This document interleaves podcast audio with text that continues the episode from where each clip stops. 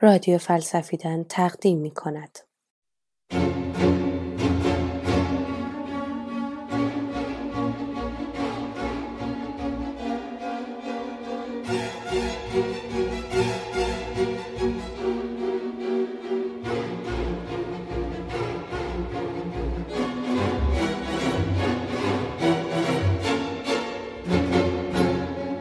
روانی وحشت هیچگاک و مسئله شهر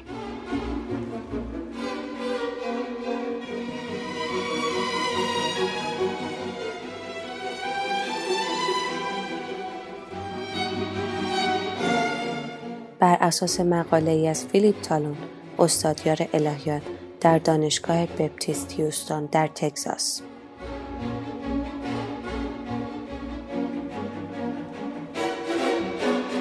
ترجمه ملیکا خوشنژاد.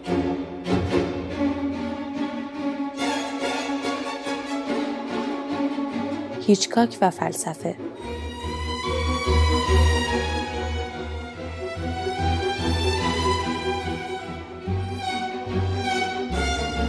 با صدای حمید رضا فریعقوبی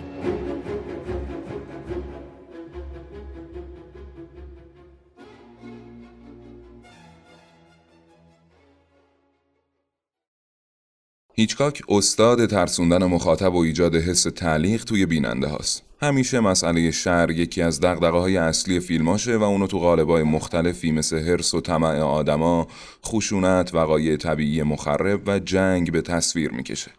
برای همینه که دیدن فیلم های این کارگردان عجیب و غریب این پرسش رو توی ذهن ما بیدار می‌کنه که اگه خدا وجود داره چرا گاهی وقتها اجازه میده اوضاع اینقدر بد بشه دیوید هیوم توی کتاب گفتگوها در باب دین طبیعی از قول اپیکور میگه آیا خدا می‌خواهد که جلوی شر را بگیرد اما توانایی این کار را ندارد؟ بنابراین او ناتوان است. آیا توانایی آن را دارد اما تمایلی به انجام این کار ندارد؟ پس او بدخواه است. آیا هم توانایی هم تمایل به انجام این کار را دارد؟ پس شر از کجا می آید؟ این پرسش قدمتی به بلندی تاریخ تفکر آدم ها داره. اگه خدا دانا و توانا و مهربونه پس چرا شر وجود داره؟ یکی از مهمترین پاسخهایی که به این پرسش داده شده پاسخ آگوستینه که دلیل وجود شر تو جهان و اراده آزاد می‌دونه. آگوستین میگه شر و بدی حاصل آزاد بودن اراده انسانه و این آزادی خیر بیشتری داره. بعضی از متفکرهای دیگه هم دلیل وجود شر رو کمک به پالایش و رشد شخصیت انسان می‌دونستن. شاید این استدلالا برای خیلی از چیزایی که به عنوان شر می‌شناسیم بتونن قانع کننده باشن اما بعضی اتفاقای بعد هستن که اونقدر وحشتناکن که با هیچ استدلالی نمیشه وجودشون رو توجیه کرد به این شرها اصطلاحا شر دهشتناک میگن یکی از جاهایی که میشه نمونه هایی از این شر دهشتناک رو پیدا کرد فیلم های هیچکاکه. ما می‌خوایم با نگاهی به فیلم روانی ببینیم شر دهشتناک چیه و آیا وجود این شر با مهربانی خدا در تضاد یا نه.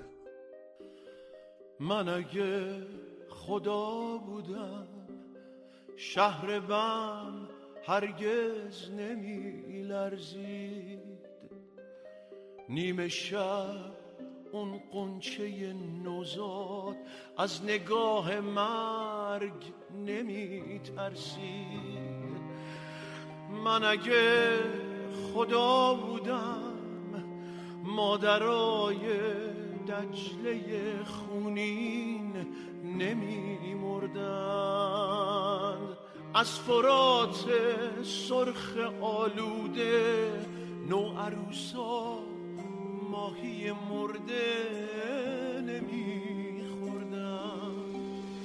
من اگه خدا بودم دخترای اورشلیم و قصه و سیدا جای حکم تیر و نارنجک ترانه می نوشتن هر کسی جای خدا بود. شاهد این روزگار و این زمین زار. دست کم معجزه می کرد برای بچه های بی کس و بیمار.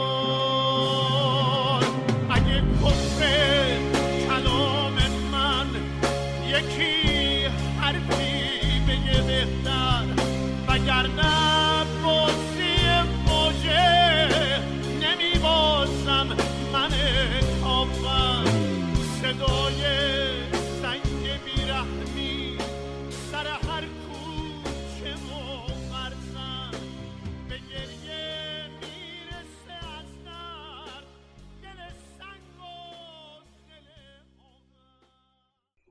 میگن خود هیچکاک آدم ترسویی بوده و مثلا از تاریکی و پلیس وحشت داشته. شاید هم به همین دلیل می‌تونسته انقدر ماهرانه واکنش مخاطب نسبت به ترس و درک کنه. توی فیلم خرابکاری که از روی داستانی از جوزف کنراد به اسم معمور مخفی ساخته شده و از اولین فیلمای مهم هیچکاک به شمار میاد، یه پسر بچه رو می‌بینیم که بدون اینکه بدونه داره یه کیف حاوی بمب و با خودش حمل می‌کنه. کیف و پدر تروریستش بهش داده تا اونو به جایی برسونه. اما بعد ناگهان بمب منفجر میشه و پسر بچه و یک اتوبوس و یه طول سگ با هم منفجر میشن. چیزی که اینجا باعث آشفتگی مخاطب میشه صرفا مرگ یه انسان نیست بلکه ماجرای مهم ناسازگاری بین معصومیت بچه و مرگ ناخوشایندشه. این ناسازگاری توی فیلم های دیگه هیچکاک هم دیده میشه. مثلا توی فیلم پنجره عقبی یه آدم معمولی به جایی می‌رسه که زنش رو توی وان ریز ریز می‌کنه. یا توی فیلم پرندگان موجودات بی خطری مثل کلاق و گنجشک تبدیل به عنصری مرگاور میشن.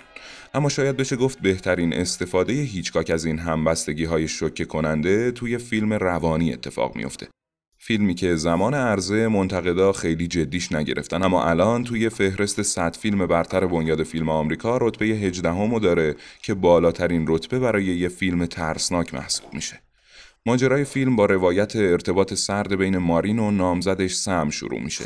هر دوشون روی تخت یه هتل دراز کشیدن. مارین دوست نداره عمرشو تو رابطه ای که تهش معلوم نیست تلف کنه و نامزدش هم باید قرضای پدرشو صاف کنه و فعلا پول کافی برای ازدواج نداره. تا اینجا این ماجرای روزمره اتفاقیه که می‌تونه توی هر اتاقی توی جهان بیفته. اما بعد مارین برای حل کردن مشکل چهل هزار دلار از محل کارش میدزده و همه چیز عوض میشه. این دزدی حدود یک سوم ابتدایی فیلم رو به خودش اختصاص میده. آیا دستگیر میشه؟ پلیس به چیزی شک کرده؟ چقدر طول می‌کشه تا رئیسش بو ببره؟ مخاطب درگیر این سوالا میشه که بعد معلوم میشه اکثرشون بی اهمیتن. چون مارین که داره میره کالیفرنیا که به نام زدش برسه با نام مستعار ماری ساموئلز یه شب و توی یه هتل بین راهی میگذرونه. مارین اونجا با کارمند هتل به اسم نورمن آشنا میشه یه پسر جذاب و خوش قیافه که خیلی زود می‌فهمیم آدم تناقض‌آمیزیه. نورمن یه مادری داره که به گفته خودش بهش زور میگه اما در این حال بهترین دوستشه. نورمن به مارین میگه که همه ما تو دام شخصی خودمون گیر کردیم و راه فراری از این دام وجود نداره. مثل که بارونه زیاد طول نکشی می‌دونی من چی فکر می‌کنم؟ فکر می‌کنم ما همه تو تله های خودمون گرفتاریم. چهار دست و پا توش گیر افتادیم و تا آخر عمرم نمی‌تونیم خلاص بشیم. دائما پنجول می‌کشیم و چنگ میندازیم اما اما به هوا و به آدم های دیگه. نه به دیوار تله خودمون. خیال می‌کنیم موفق میشیم ولی یه وجبم تکون نمی‌خوریم. گاهی اوقات با پای خودمونم وارد این تله ها میشیم. من از وقتی دنیا اومدم تو این تله بودم. اهمیت نمیدم. چرا اهمیت نمیدین؟ چرا به این راحتی دست نمیشین؟ اهمیت میدم ولی به روی خودم نمیارم. این حرفا مارینو تحت تاثیر قرار میده. پشیمون میشه. تصمیم می‌گیره که توی دام خودش نیفته و برگرده خونه و پولا رو پس بده. حتی وقتی نورمن دوباره اسمشو می‌پرسه اسم واقعیشو میگه که نشون میده داره سعی می‌کنه از خود متلاشی شدهش فاصله بگیره و به آدم کاملی تبدیل بشه. بعد مارین به اتاقش میره حساب و کتاب می‌کنه که چقدر بدهکار شده و بعد میره همون. اونجا زیر دوش توسط کسی که به نظر می‌رسه مادر نورمنه با ضربات چاقو به قتل می‌رسه. این صحنه قتل اونقدر وحشتناکه که خیلی از کسایی که فیلمو می‌بینن تا مدتها از هموم رفتن میترسن هیچکاک میگه بخش ابتدایی فیلم یه جور دنبال نخود سیاه رفتن بوده که حواس مخاطبا پرت بشه تا وقوع قتل برجسته تر بشه. حتی برای این کار بازیگر سرشناسی مثل جنت لی نقش مارینو بازی می‌کنه. هیچکاک میگه این اتفاق که ستاره فیلم توی سوم ابتدایی فیلم بمیره هم غیر منتظره است و اینجوری ماجرای قتل هم پر رنگتر میشه. ترفند دیگه هیچکاک هم اینه که این صحنه رو بدون نشون دادن ضربه های چاقو و به کمک یه تدوین سریع همراه با موسیقی و افکتای صوتی به تصویر می‌کشه.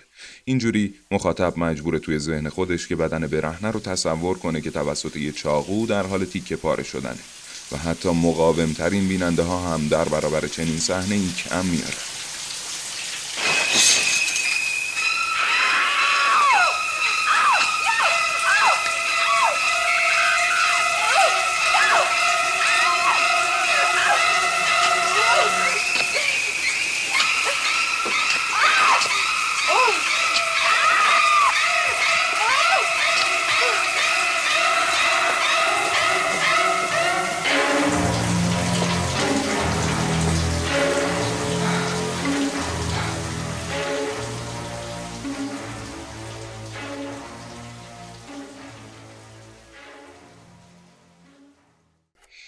نقل شده که شخصی به هیچکاک نامه نوشته که زنش بعد از دیدن فیلم شیاطین دیگه توی وان هموم نمی‌رفته و بعد از دیدن فیلم روانی دیگه حتی میترسه دوش بگیره. هیچکاک هم توی پاسخی کوتاه براش نوشته که زن تو بفرست خشکشویی. باقی فیلم تحقیقات برای پیدا کردن مارین اختصاص داره. خواهر مارین و نامزدش و یه کارگاه خصوصی رد مارین و تا هتل بین راهی می‌گیرن. ولی بازم مادر دست به کار میشه و کاراگاهو می‌کشه.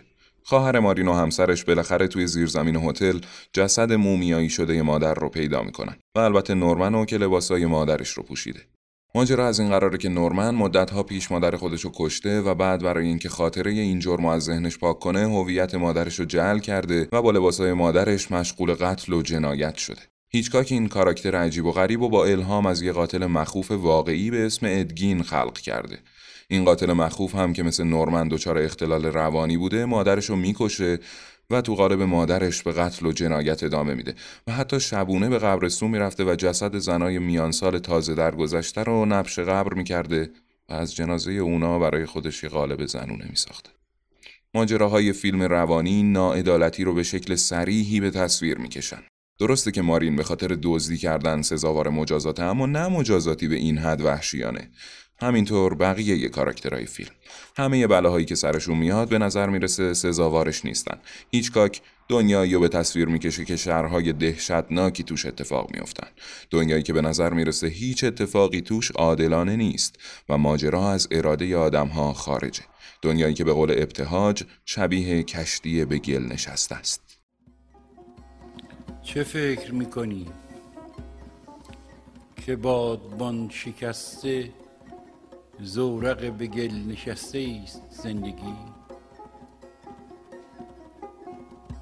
در این خراب ریخته که رنگ عافیت از او گریخته به بن رسیده راه بسته است زندگی. شما به رادیو فلسفیدن گوش می دهید چه سهمناک بود سیل حادثه. که همچو اجدها دهان گشود. زمین و آسمان ز هم گسیخت. ستاره خوش خوشه ریخت. و آفتاب در کبود دره های آب غرق شد. هوا بد است. تو با کدام باد می روی چه ابر تیره گرفته سینه تو را که با هزار سال بارش شبانه روز هم توی فیلم روانی با یه اتفاق سهمگین روبرو میشیم و یه هیولا که باعث این اتفاق شده. یعنی یه موجودی پر از اختلالات شدید و ناسازگاری. همین ناسازگاریه که باعث ایجاد حس ترس تو مخاطب میشه و این پرسش همچنان برای ما باقی مونده که چرا یه خدای خوب اجازه وقوع چنین ترسایی تو جهان واقعی میده.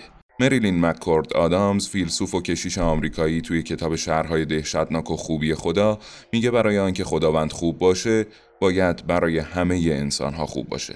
شهرهای دهشتناک در ظاهر این امکان رو برای اینکه زندگی فرد معنای مثبتی داشته باشه از بین می‌برن. برای همین باعث میشن تا به اینکه خدا خوبه یا حتی وجود داره شک کنیم. آدامز میگه این شهرها توی دستبندی های اخلاقی جا نمی‌گیرن. چون زندگی مجرم و قربانی هر دو کاملا نابود میشه. حتی ممکنه گاهی هیچکس عمدن دست به انتخاب بدی نزده باشه و یه بلای عظیمی سرش بیاد. توی ماجرای نورمن هم اخلاق به ما کمکی نمی‌کنه. چون هم قاتل و هم مقتول سرنوشت غم دارن. مجازات هر دو از جرمی که مرتکب شدن خیلی سنگین تره به بهای زندگیشون. آدامز میگه شهرهای دهشتناک توانایی نابود کردن هر معنای مثبتی تو زندگی هر کسی رو دارن. نه فقط به دلیل دردی که ایجاد می‌کنن بلکه برای اینکه بیمعنا و بیرحمانن. چرا که ناسازگاری بین شر اخلاقی و نتایجش معنا رو به کل از بین می‌بره. توی تاریخ الهیات و فلسفه پاسخهای زیادی به این مسئله داده شده و اینجا توی این قسمت از رادیو فلسفیدن سعی می‌کنیم سه تا از معروف ترین پاسخها رو بررسی کنیم و ببینیم می‌تونن اتفاقای فیلم روانی رو توجیه کنن یا نه. اولین استدلال که توسط سنت آگوستین مطرح شده بود و به تازگی الوین پلاتینگا بیشتر بهش پرداخته میگه که تمام شهرها ریشه در اراده آزاد دارن. همیشه انتخابای نادرست باعث وقوع اتفاقای وحشتناک میشه. اگه آدما تصمیمای درستی می‌گرفتن جلوی خیلی از جنگا و قتلا و تجاوزا گرفته می‌شد و دیگه کسی توی آفریقا از گرسنگی نمیمرد و تصادفات رانندگی هم روی نمی‌داد. پلاتینگا و آگوستین میگن خدا به ما اراده آزاد و عطا کرده و این آزادی اونقدر ارزش داره که از شهرهایی که به دلیل همین آزادی پیش میان وزن بیشتری داره. اما این استدلال جلوی بلایای طبیعی به این محکمی نیست. برای همینه که آگوستین تقصیر و گردن آدم و حوا میندازه که با اون انتخاب اشتباهشون ما رو به زمین تبعید کردن و باعث این بدبختی ها شدن. برگردیم به فیلم. درسته که مارین یه انتخاب اشتباه می‌کنه و چهل هزار دلار پول رو میدزده. اما اتفاقای نیمه دوم فیلم واقعا هیچ ربطی به این دزدی ندارن. اینکه مارین به اون هتل میره یه تصادف محضه و مجازاتی که میشه تناسب نداره. مارین بیشتر بد شانس تا اینکه بخوایم بگیم مجرمیه که داره مجازات میشه. نورمن هم وضعیت مشابهی داره پدرش مرده و مجبور بوده با مادری بسیار وابسته و سختگیر بزرگ بشه. وقتی مادرش با مرد دیگه آشنا میشه نورمن نمی‌تونه تحمل کنه و هر دوشونو می‌کشه. این کار باعث میشه جنونش عمیقتر بشه و ذهنش به دو بخش نورمن و مادر تقسیم بشه. اینجا هم نورمن و هم مادرش تا حدی مقصر شرایطی که پیش اومده هستن. اما دست کم توی این مورد شری که اتفاق میفته از سود مثبت ناشی از اراده آزاد خیلی وزن بیشتری داره. برای همین شاید بهتر سراغ پاسخهای دیگه‌ای برای این مسئله باشیم. جان هیک یکی از های معاصر پاسخ دیگه‌ای داره که از نظرات ایرنئوس متفکر قرن سوم میلادی گرفته شده که میگه رنج کشیدن باعث رشد شخصیت انسان میشه. خدا می‌خواد با این سختی ها ما رشد کنیم و با گذروندن این آزمایش های الهی آدم های قوی تری بشیم. توی کتاب تنهایی پرهیاهو هم می‌خونیم که ما همچون دانه های زیتونی هستیم که تنها هنگامی جوهر خود را بروز می‌دهیم که در هم شکسته شویم. این استدلال ما رو یاد فیلم از کرخه تا راین میندازه و اعتراض های سعید به خدا. خدا خدا خدا. چرا اینجا؟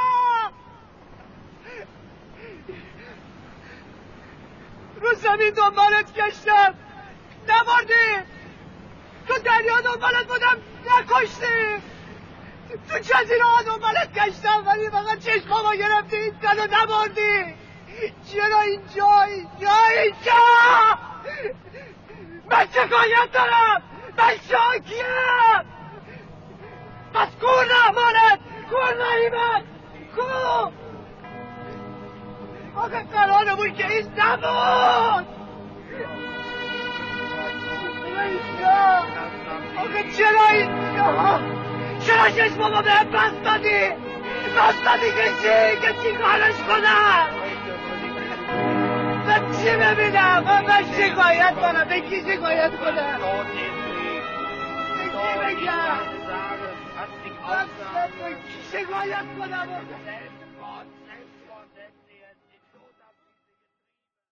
اما این استدلال خیلی به درد مسئله شر توی فیلم روانی نمی‌خوره به این دلیل ساده که این مشکلات باعث رشد شخصیت کاراکترها نشد بلکه زندگیشون رو کاملا نابود کرد.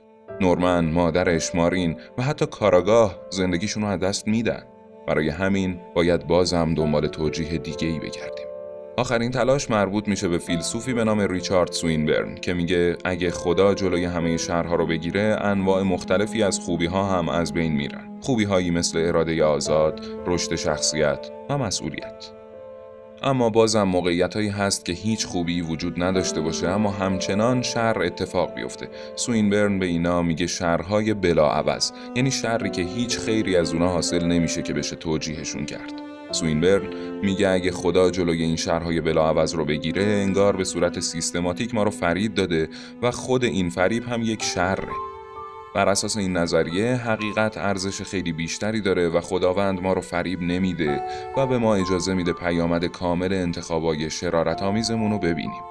در مواجهه با شر شوکه بشیم احساس انزجار کنیم و بترسیم.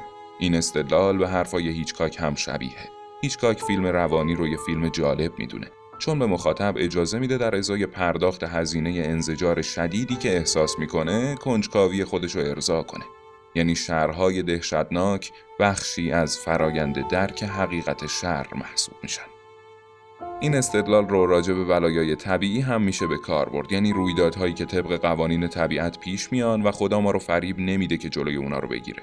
طبق این نظر خدا ما را با واقعیت سریح زندگی به شکل بیپرده ای مواجه کرده و ما گاهی برای کشف حقیقت باید با چیزهای دهشتناکی مواجه بشیم. آگوستین میگه شر به دلیل فقدان نظم پیش میاد و بینظمی همون گناهه.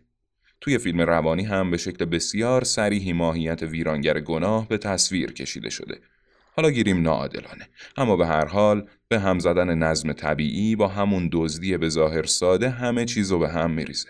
ولی آیا این پاسخ درخوری به مسئله شر محسوب میشه؟ به نظر می‌رسه نه. در بهترین حالت شاید آغاز یه مسیر باشه. همه ما در روزهای سخت زندگی و حتی وقتی خبرهای بد و غیر قابل تحمل و از رسانه ها میشنویم هر چقدر هم که پاسخهای منطقی مختلفی برای این پرسش وجود داشته باشه درگیر چنین پرسشی میشیم که اگه خدایی هست چرا نمیاد و درستشون کنه؟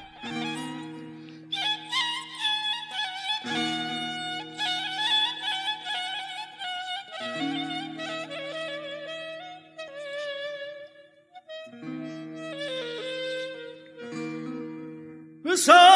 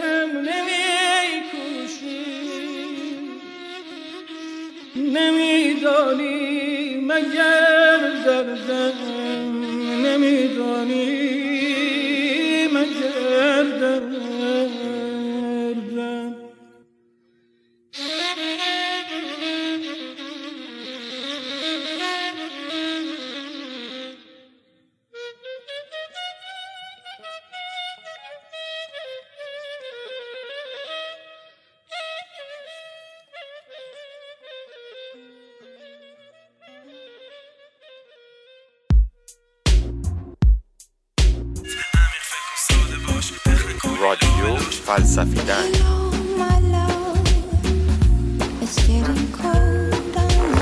عمیق فکر ساده باش بخن کلی لا بلاش یاورتان استاد.